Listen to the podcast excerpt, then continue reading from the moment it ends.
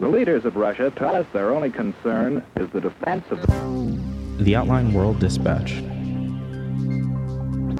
I'm Aaron Edwards. Culture. Ann Derrick-Gaillot is a staff writer here at The Outline. This was James Franco's year until it wasn't. Uh, you were wearing a Time's Up button, like a lot of guys at the show, and some women during uh, your time on stage uh, said that was hypocritical. They went to Twitter and said that was hypocritical based on their experiences that they've had with you. They made some allegations. Well, the ones I read were not accurate. There are people, um, women and, and others who have not been a part of this conversation, and I, I truly believe, and why I was wearing the pin is that they need to be a part of this conversation. And um, so I support, so I support, so I support, so I support, so I support, so I support, so I support. In 2014, it came to light that James Franco had been texting a 17 year old girl and trying to meet up with her in a hotel room. And at the time, he laughed off the whole situation. But now people were looking back on that incident like, why are we honoring this man? And then a few days after his win at the Golden Globes, the Los Angeles Times came out with an article about how five women say that he was sexually exploitative or just generally inappropriate towards them while he was their teacher or mentor. Here are the nine films selected as Best Picture nominees. This report came out right in the middle of Oscar nominations period.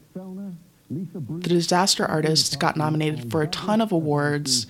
James Franco notably did not get a nomination for his work on the movie you know, maybe the people who voted for the Oscars just didn't want to honor James Franco. But it does look a little suspicious considering he was honored by all these other film critic associations and awards ceremonies. Well, I'm here at the Academy Awards, uh, otherwise known as the uh, White People's Choice Awards. White People's Choice. Like, we can't forget that the Oscars have had a lot of really bad PR the past few years. Oscars So White was a hashtag that brought a lot of attention to how mostly majority white people get awards and nominations there. Last year, there was also controversy around the Oscars giving the Best Actor award to Casey Affleck.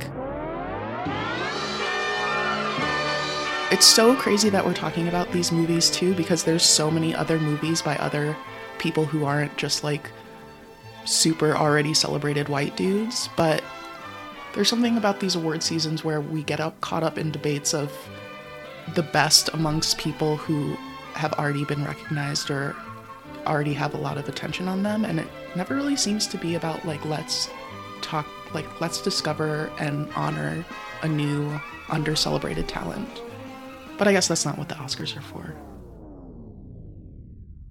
Get new episodes every morning, Monday through Thursday, by subscribing on Apple Podcasts, Google Play, Spotify, or anywhere you listen to podcasts. That's it for the dispatch. I'm Aaron Edwards. We're produced by James T. Green. Thanks for listening. We'll be back tomorrow with more stories.